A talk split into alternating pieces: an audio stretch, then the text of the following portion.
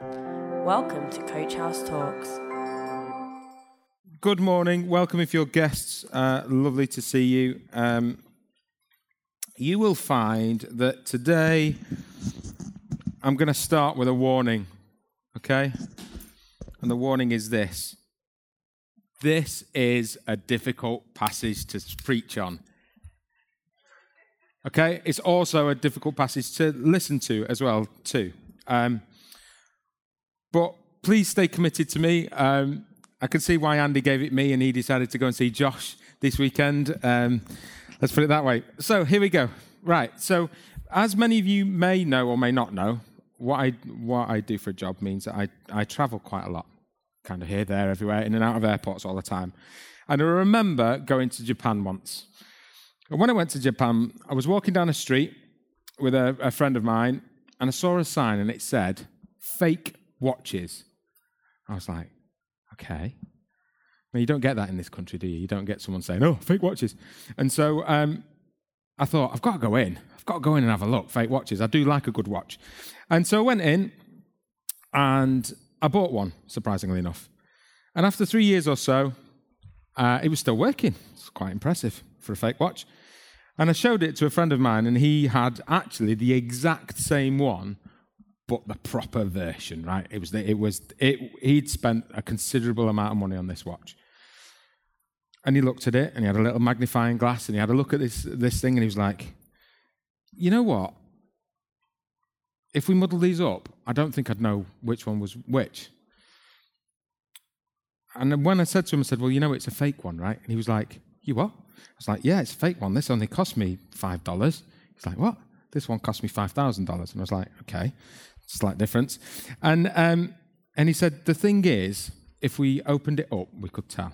If we looked on the inside of the watch, we'd be able to work out which one was the expensive one and which one was the fake one. So, today we have the opportunity to look inside the mind and heart set of false teachers or false prophets. Last week, Mel started us off with 2 Peter 2, verses 1 to 3, and we're going to continue with those very much in mind. So, let's begin.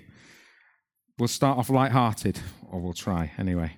So, whenever somebody speaks about a company or speaks for a company or you see an advert, you expect that that advert is going to be an accurate description of what they're trying to sell. It's not going to be they're not going to try and sell you some chocolate when actually what they're trying to do is sell you a car. And so that is kind of the the basis of a lot of marketing companies. But there are a few examples where this goes a little bit wrong. Let's have a look at the first one. Years ago, when Nestle decided to market baby food in Africa, they decided they would use the same strategy that they'd used in the UK. You know, baby food has the cute baby on the front, right? And so they thought that this cute little baby would be great to put on the front of their containers in Africa. What Nestle didn't realize at the time was that most people in Africa couldn't read. And actually, most people who made products for people in Africa at that time put on the front of their containers what was inside. I'm not sure we want to be eating babies, right? And so, in picture form, this was, this was what people in Africa thought. Didn't work too well, did it? I mean, you're not going to go into a shop and buy a container of baby, are you? I'll have three, three babies, please. Yeah, and uh, hold, hold the mayo. No, it's not like that. And then there was a case of Pepsi. Now, Pepsi wanted, was going to market in China, and they wanted to use the slogan, Come alive with the Pepsi generation. It was one of those things that they used quite a lot uh, elsewhere, elsewhere in the world. But it didn't translate that way in China. What it actually translated to is Pepsi will bring your ancestors back from the dead. Yeah, okay, right, great. So these are innocent mistakes, obviously. You know, babies aren't in jars and your ancestors aren't going to come back from the dead because you drink some fizzy pop. But the point is, it did not, they did not represent what the company was all about. Anyone who claims to speak for God must first represent God correctly, or they will be labeled by Scripture as false prophets. And false prophets' words are like false labels on the front of jars. They send the wrong message and they give the wrong information. So, if you're able, let's open to 2 Peter 2 We're going to start from verse 4. And let's get some headlines from the passage, because Becca's already read it. False, destructive, deny, destruction, evil, shameful, slander, greed, lies, God doesn't spare, hell, gloomy pits, darkness, judgment, wickedness. Welcome to church. Exactly. Okay, so what a heavy passage. But what do we immediately think when we look at this? Well, my first thought is why is Peter so harsh? When Peter writes it, why is he so harsh? And some actually might say, Peter, don't you know that what's really important in life is that you're sincere? Now, I would answer that question by saying this if there was a blind man walking down the road and walking down a path towards a cliff, and he's walking down that path towards a cliff, and then he hears you and he goes, Excuse me, which way should I step? Would it be appropriate for you to say, It doesn't really matter what way you step as long as you're sincere? It's not really going to work, is it? It's at the end of a cliff. It's like, uh. Or if you went to a doctor who then diagnosed you with a life ending disease, and the doctor says to you, You know what? Just go home, take two aspirin as long as you're sincere. That's not going to work either, is it? And so, in that way, when we're giving, we, us, giving people eternal directions, we need to be careful. It doesn't matter how sincere we are, what we say needs to be right. And so, Peter, like any good surgeon, diagnoses a problem and is ready to conduct surgery.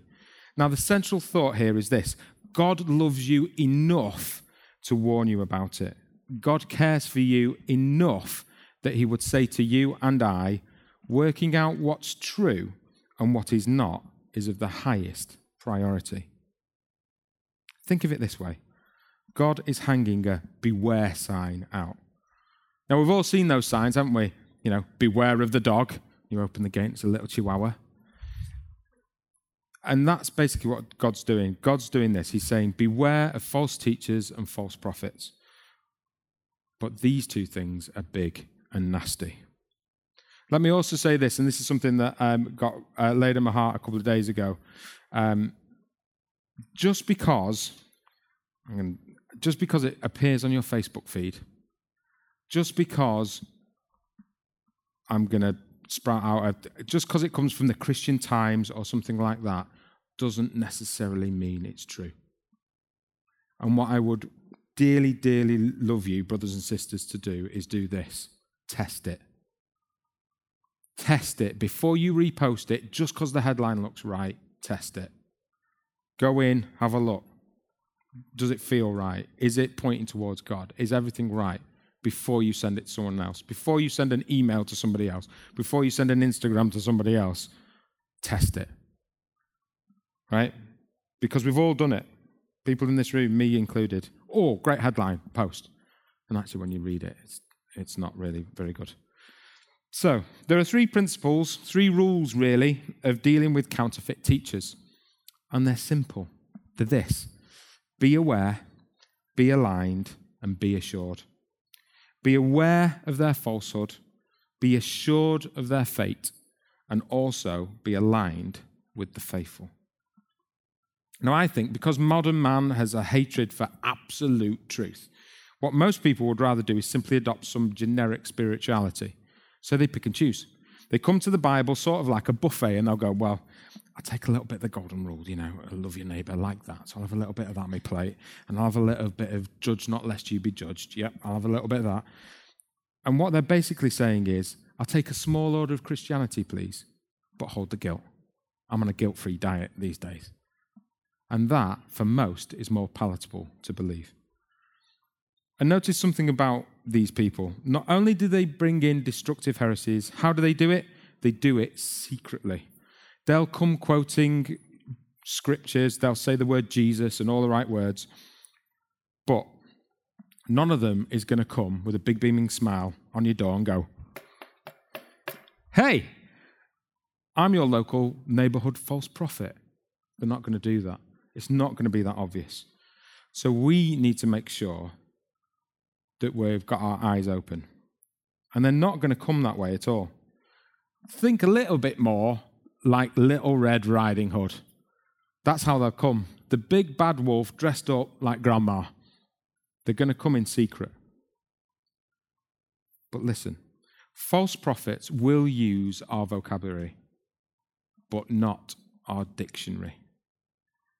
They use the same terms Jesus, Savior, salvation, uh, inspiration, but the meaning of the words they are using are not the meaning of the words that we know from Scripture. Same vocabulary, different dictionary. So here's something else we should be aware of they deny Christ. So they deny Christ. Verse 1 says, even denying the Lord who bought them. Now, next time you encounter someone from a different group, don't argue about all the details, about this and that. Just ask them some simple questions. Tell me about Jesus. Who is he? And what do you believe Jesus to be? And very, very quickly, you'll realize whether it's truth or error, whether they're actually talking the right way. If they deny or proclaim Christ, clearly. And by the way, when it says here they deny the Lord, what it actually means is they contradict the Lord. They say about Jesus what Jesus never really said about himself. So if they're saying that, it's worth a test. So here's the press release To deny Jesus Christ is to deny his incarnation, his salvation, his resurrection, and his ascension. In a nutshell, Christianity is Jesus Christ. And if he is who he claims to be, then we don't have a Christian faith. In fact, if Jesus is not who he claims to be, then he's guilty of putting the wrong label on the jar. But if he is who he claims to be and others deny that, then they're the ones guilty of putting the wrong label on the jar. Something else to be aware of they will broaden the way to heaven. Just have a look at verse 2. You see the word many. This tells me that, that false teachers are going to be popular. Of course they are, because they make it easy. They take a narrow way and they broaden it, they make it easy. Now, please don't misunderstand me. It's not a major hard feat to be saved. You just have to trust in Jesus Christ, that He paid the price for our sins.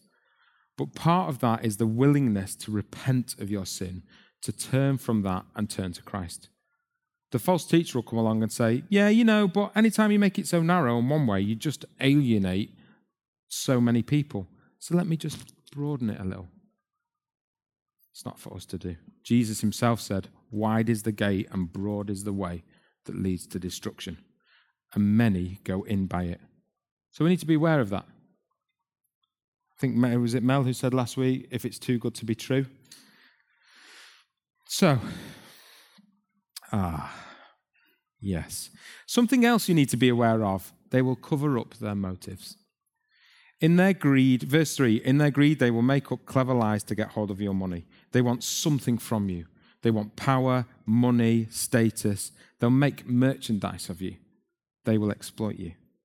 So, no wonder Paul wrote to the Thessalonians and said, Never once did we try to win you with flattery, as you well know. Back in Peter's day, people were using their status to get what they wanted. Did you know there was a book circulated around 100 AD known as the Didache, the teaching of the 12 apostles, given to local churches to help them spot false teachers? I didn't either. Here's a little snippet Everyone who comes in the name of the Lord is to be welcomed. You must test him, make sure he does not live in idleness simply in the strength of being a Christian. Unless he agrees to this, he is only trying to exploit Christ. Wowzers. You see, this is the exact same language that Peter uses. So they've always been around these people. They distort the truth. They deny Jesus Christ. They broaden the way and they cover their motives.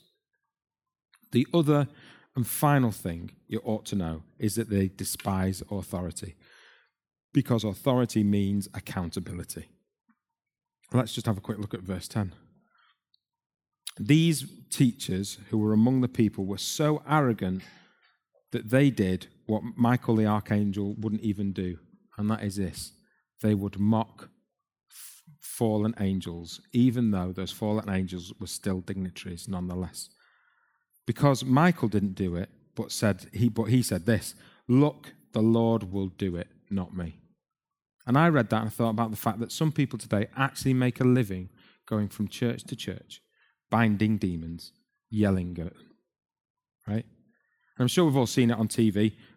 Normally in America, these people, they go like, now, devil, we bind you and we want you to know. And then they're carrying on this conversation with the devil. Well, actually, what you need to be doing is not talking to the devil about God. You need to be talking to God about the devil. That's where the power is. That's called prayer. That's what we learned from Andy last month. When Satan knocks on the door, ask Jesus to answer it, not you. Don't go toe to toe. What's the point? We've got, we've got a mighty Savior who is bigger than anything that we will ever come across. Then in verse 12, Peter compares them to wild, greedy animals. They are not like sheep, and yet they act like experts. They speak about things that they don't understand. They despise authority, and apparently they're experts on everything spiritual. Now, another, another uh, personal um, touch be mindful the internet is full of these kinds of people. They feel so empowered with a nickname and they're behind, behind a computer screen trying to um, talk and walk over everybody who has any spiritual authority at all. So just be aware. And the second truth here is this be confident of their destiny. Over and over again throughout this entire text is the fact that these prof- false prophets have a judgment that is severe. Look at verse 1. They will bring sudden destruction on themselves. Verse 3, their destruction will not be delayed. Verse 12, like animals, they will be destroyed. Verse 13, their destruction is their reward. That's where Becca will be talking on next week. The wages of sin is always death. And God will make sure that this payday is coming. Have you ever found an apple with a hole in it? Tiny little hole maybe a little brown spot around the hole, hole. And when you look at it and you think, worm, right? So you put it down. And then you find another one. And this one looks really good. It's beautiful. It's unpenetrated on the outside. And you look at it and you go, that, that's the apple. But sometimes you bite into that apple and there's a worm in it. See, it's a perfect deception. Because worms don't crawl from the outside into an apple, they come from the inside out. I didn't know this. They lay their eggs in the blossom of the flower where the apple comes from. It's already been living inside. It's a perfect deception. So now, when you bite into an apple and you get a horrible brown worm bits in your mouth, what do you do with that bite? Do you swallow it? You don't, do you? Spit it out. You get rid of it. And this is what I will do with false teachers. That's what God's saying. They will be eternally spit out. And here's why there's nothing more offensive to God than deception. There is actually nothing more offensive to God than those who will falsify facts about Him. False teachers who enter the true church will face certain judgment. I told you it was a heavy passage. I'm sorry. But why is God so corrective? And why is Peter so descriptive of the punishment? You know why? Because it really does matter what you eat, spiritually speaking. Many people still say you are what you eat. And to be honest, as a kid, I was afraid I'd turn orange if I ate too many carrots. But what you take into your life and listen to and meditate on really is important because it can bring you life or it can destroy you. That's why this language is employed. Now, as is normal for me, we can't have a preach without a story about a farmer, can we? Okay, so it's. All right, fellas. Okay, there once was a farmer who was just sick and tired of the rising cost of oats, and he wanted to buy the oats to feed his donkeys. So he decided that he would beat the system, and he took out some of the oats and put in sawdust as a filler for his donkeys. He thought, you know what, I'm going to beat the system. I'm clever enough. Donkeys will never know. But by the time his donkeys were satisfied, they were dead. Took a while, but eventually it caught up. And so it is with so called truth. It might just start out really okay and innocuous, but over time, people are going to die. So be aware of their falsehood, be assured of their faith. Here's the third thing I want to close on this be aligned with the faithful. There's another theme here, and it is that out of all this mess that Peter is describing, there are two people he writes about as wonderful exceptions that should be our examples Noah and Lot. Now, neither of them were perfect people, as we know. But Noah preached a message, and he happened to be right about it. It was an incredibly narrow message, wasn't it? Can you imagine going to church in Noah's time and hearing Noah's preach? He preached for like 120 years, and no one listened to him, not one. Imagine what people thought. This guy's so narrow. He says there's only one way for us to be saved, and that's this boat. No one listened to him. Obviously, apart from the, the other seven people on the boat. Lot ran out of Sodom because God promised to judge that city.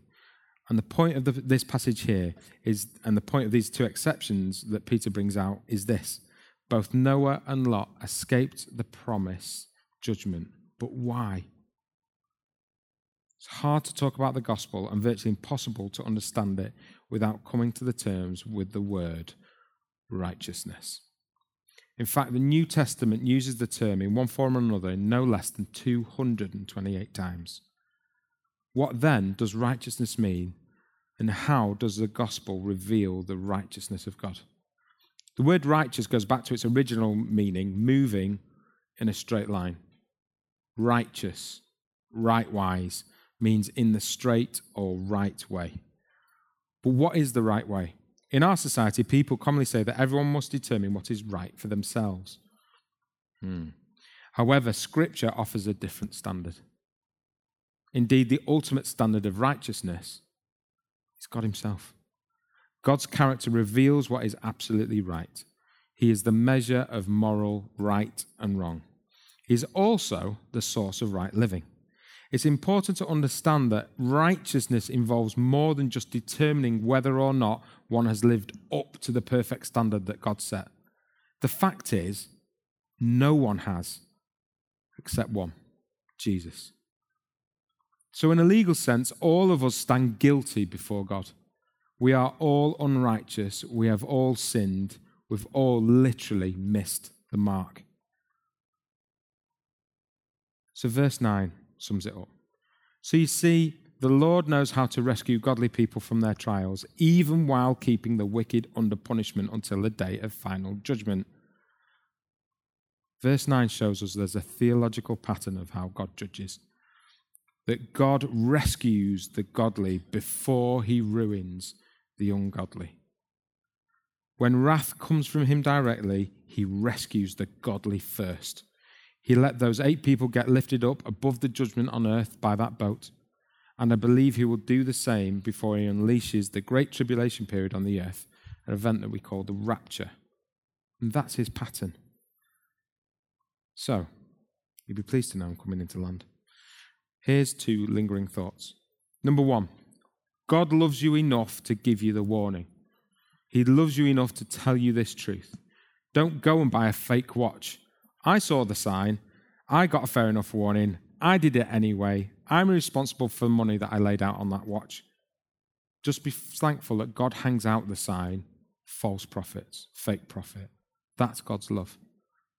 The second truth is this God wants us to find faithful people as examples that we can emulate. Now, Lot is one of the two set out in this passage. So it shows us God doesn't always set the bar so high. Thank you, Lord. Because Lot wasn't in a great place or a particularly great man. But here he's called righteous. Noah built an ark, Lot ran out of Sodom, and they are glad they did because they knew that when God made a promise, he was going to act. Do you remember in school? I used to have it, a, a red a book called Record of Achievement. This was a permanent record of how well you had done at school, also how many days you'd skived. Big brownie point here, mine was zero. My mum and dad will love that when I say that later. But this stands as a per- permanent record of what I'd done at school. You know, we all have a permanent record when it comes to our sin. But the greatest truth of all, though there is a permanent record, is that through God's mercy, it can be overwritten with the permanent blood-stained ink of Jesus Christ, where he will write over all of our transgressions, forgiven, cleansed. It's not that God ignores what we've done, but he chooses to love and forgive in spite of what we've done. So, what really is it that I want you to take away from today? Well, it's this God cares for you enough that He'll hang a warning sign out saying discerning what is true and what is not is of the utmost importance. Number two, if it doesn't point to God, don't listen. And finally, try and keep on the straight, straight and the righteous road, because that is where God wants us to be. Thanks for listening. Follow us on Facebook, Instagram, and at www.coachhousechurch.org.